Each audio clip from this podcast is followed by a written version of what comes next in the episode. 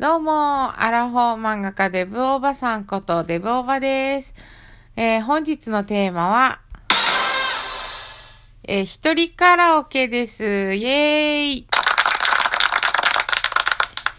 なんかね、全く関係ないんですけど、いつも関係ない話から始まってますね。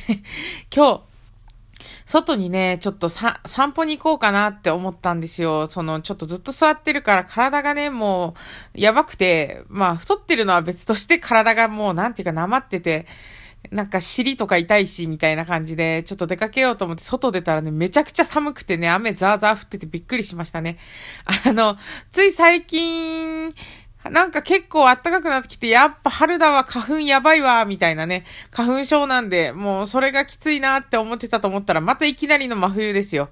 もう3月なんですけどね。でもまあ大体このぐらいの時期はちょいちょい寒い時はありますもんね。いきなり5月になると夏っぽくなったりするみたいなね。そう、話が関係なかったんですけども、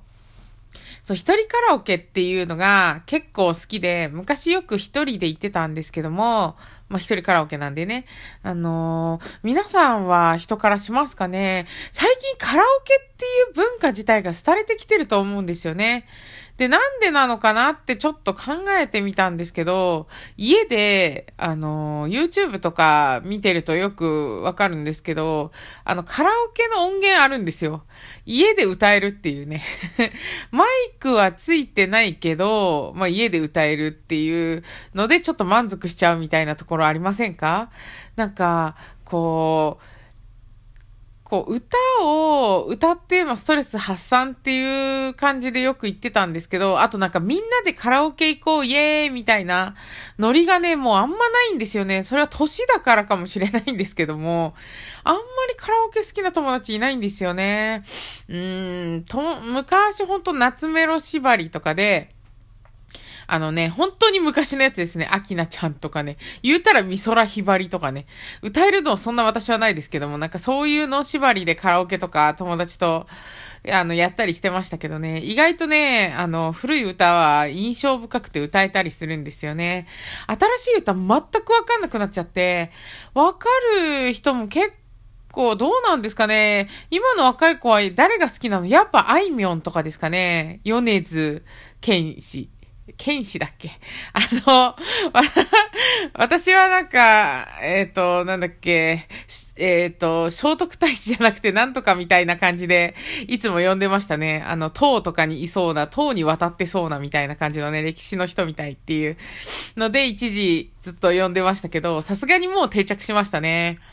この辺とかなのかな？なんか若い人の曲全然わかんなくて、一応仕事中とかに、あの J-POP みたいのをかけてたりするんですけど、まあ頭に入ってくるのがね、あんまり、いや、どれもね、悪くないんですよ。聞けばね、なんとなく、ほんほんほんって感じなんですけどね、もう定期的に回ってくる USA の印象が強すぎてね、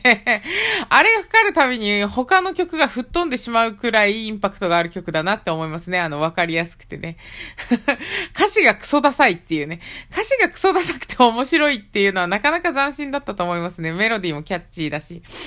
なんか昔の、それで一人で、あのー、今歌おうと思ったら、昨日とかやってたんですけど、突然私は立ち上がってですね、YouTube で、あの、昔のね、私が流行ってた頃の曲ですよね。それを、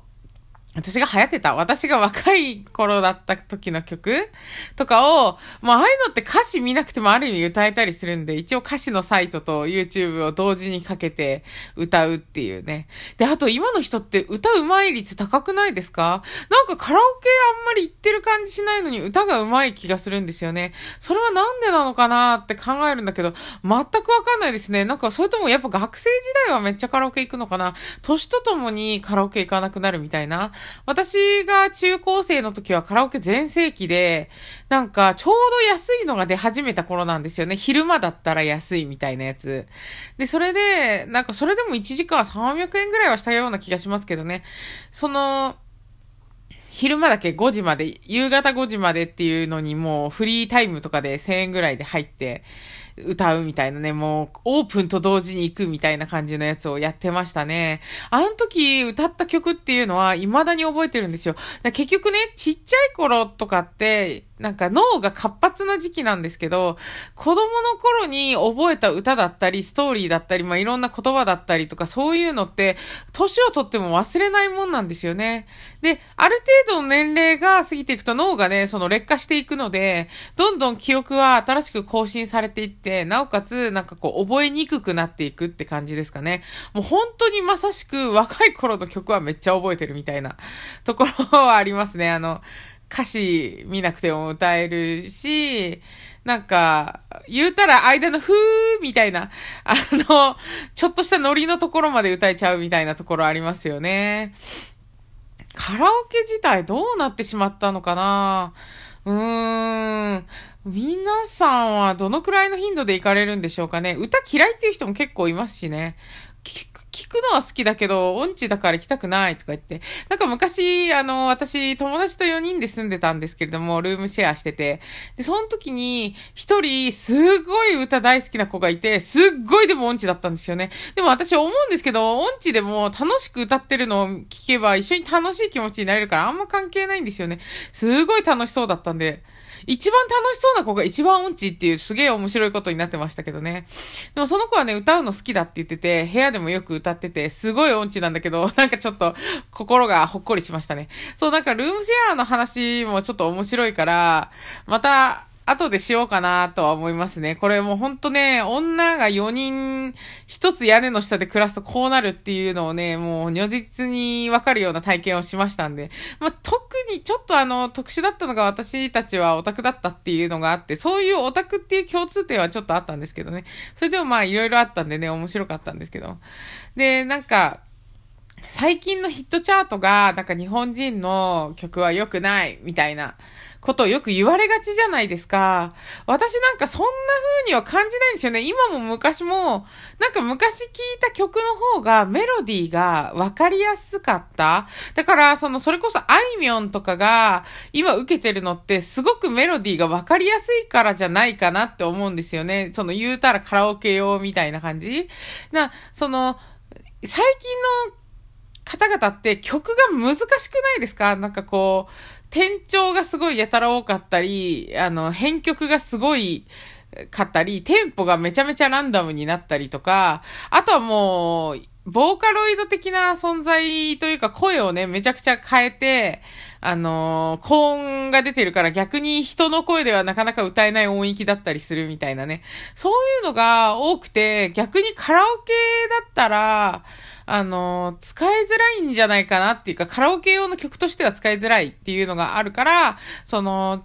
割とポップで、歌いやすくて、なおかつ分かりやすい歌詞っていうのが、て、あの、受けるんじゃないかなって思うんですよね。あの、アイドルの曲とかもそうじゃないですか。アイドルの曲とかってなんかすごくこう分かりやすくて、キャッチーで、A メロ、B メロ、サビみたいな分かりやすい曲調になってたりとかして、すごいカラオケ向きだと思うんですね。しかも、なんか、愛の手とか入れられるじゃないですか？ふふーみたいなやつね。ふわふわふわふわみたいなやつ。あれを入れられるからカラオケとか行ったらめっちゃ盛り上がるし、なんかあの、いいと思うんですよね。私だからね、そんなにね、曲嫌いだなっていうのあんまないんですよね。なんかあの、眠くなってちゃうなーっていう曲とかは確かにありますけどね。でもずっとそれだけを聴くことってあんまりないじゃないですか。で、そういうなんか眠くなっちゃうなっていうのって大体独特のジャンル？なんか特殊なジャンルだったりするから、あ、でも唯一私があんまり好きじゃないのはあの、カフェミュージックみたいなやつですね。あの、ボサノバみたいなやつ。ああいうのなんか聞いてると、なんかこう、はず、恥ずかしくなっちゃうみたいな、なんかおしゃれみたいな。私そういうおしゃれみたいのに縁遠かったので、おしゃれな曲とか聞くと、なんか、うお恥ずかしいってなっちゃうんですよ。田舎者なんでね。うん、でもなんかいろんな曲があっていいかなって、皆さんどんな曲が好きなんですかねなんか、あのー、紹介とかしてもらって、この曲聴いてよって聞かれると、大体私はどれも好き好き好きってなっちゃうタイプの人なんでね。あの、単純なんですよね、すごく。あの、アイドルとかの追っかけしてて友達が、あ、まあ、K-POP とかね。まあそういうの好きだから聞いてよって言って突然ね家に行った途端に、あの、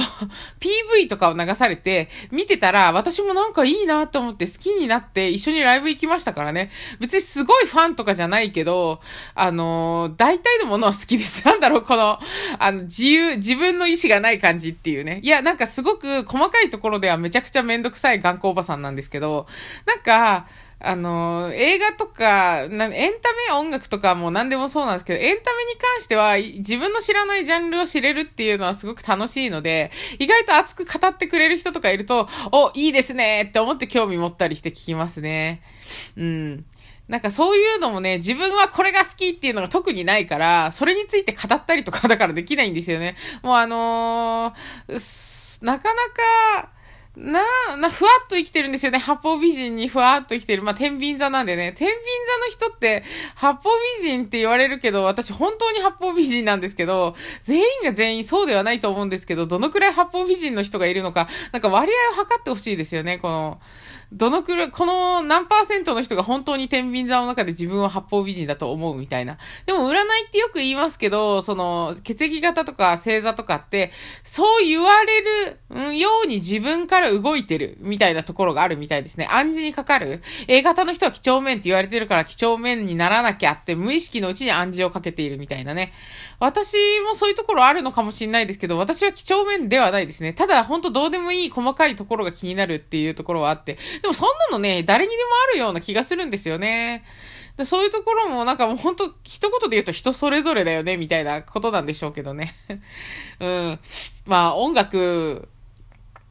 の話をしたかったんですけど、っていうかまあカラオケの話をしたかったんですけど、カラオケ行ってねえなって話ですね。あのー、カラオケ久しぶりに一人で行こうかなってっていう気持ちにもちょっとなりました。一人で歌ってて。あの、マイク通すと自分の歌はちょっとうまく聞こえますからね。今度行ってこようかなって思います。それではまたです。ありがとうございました。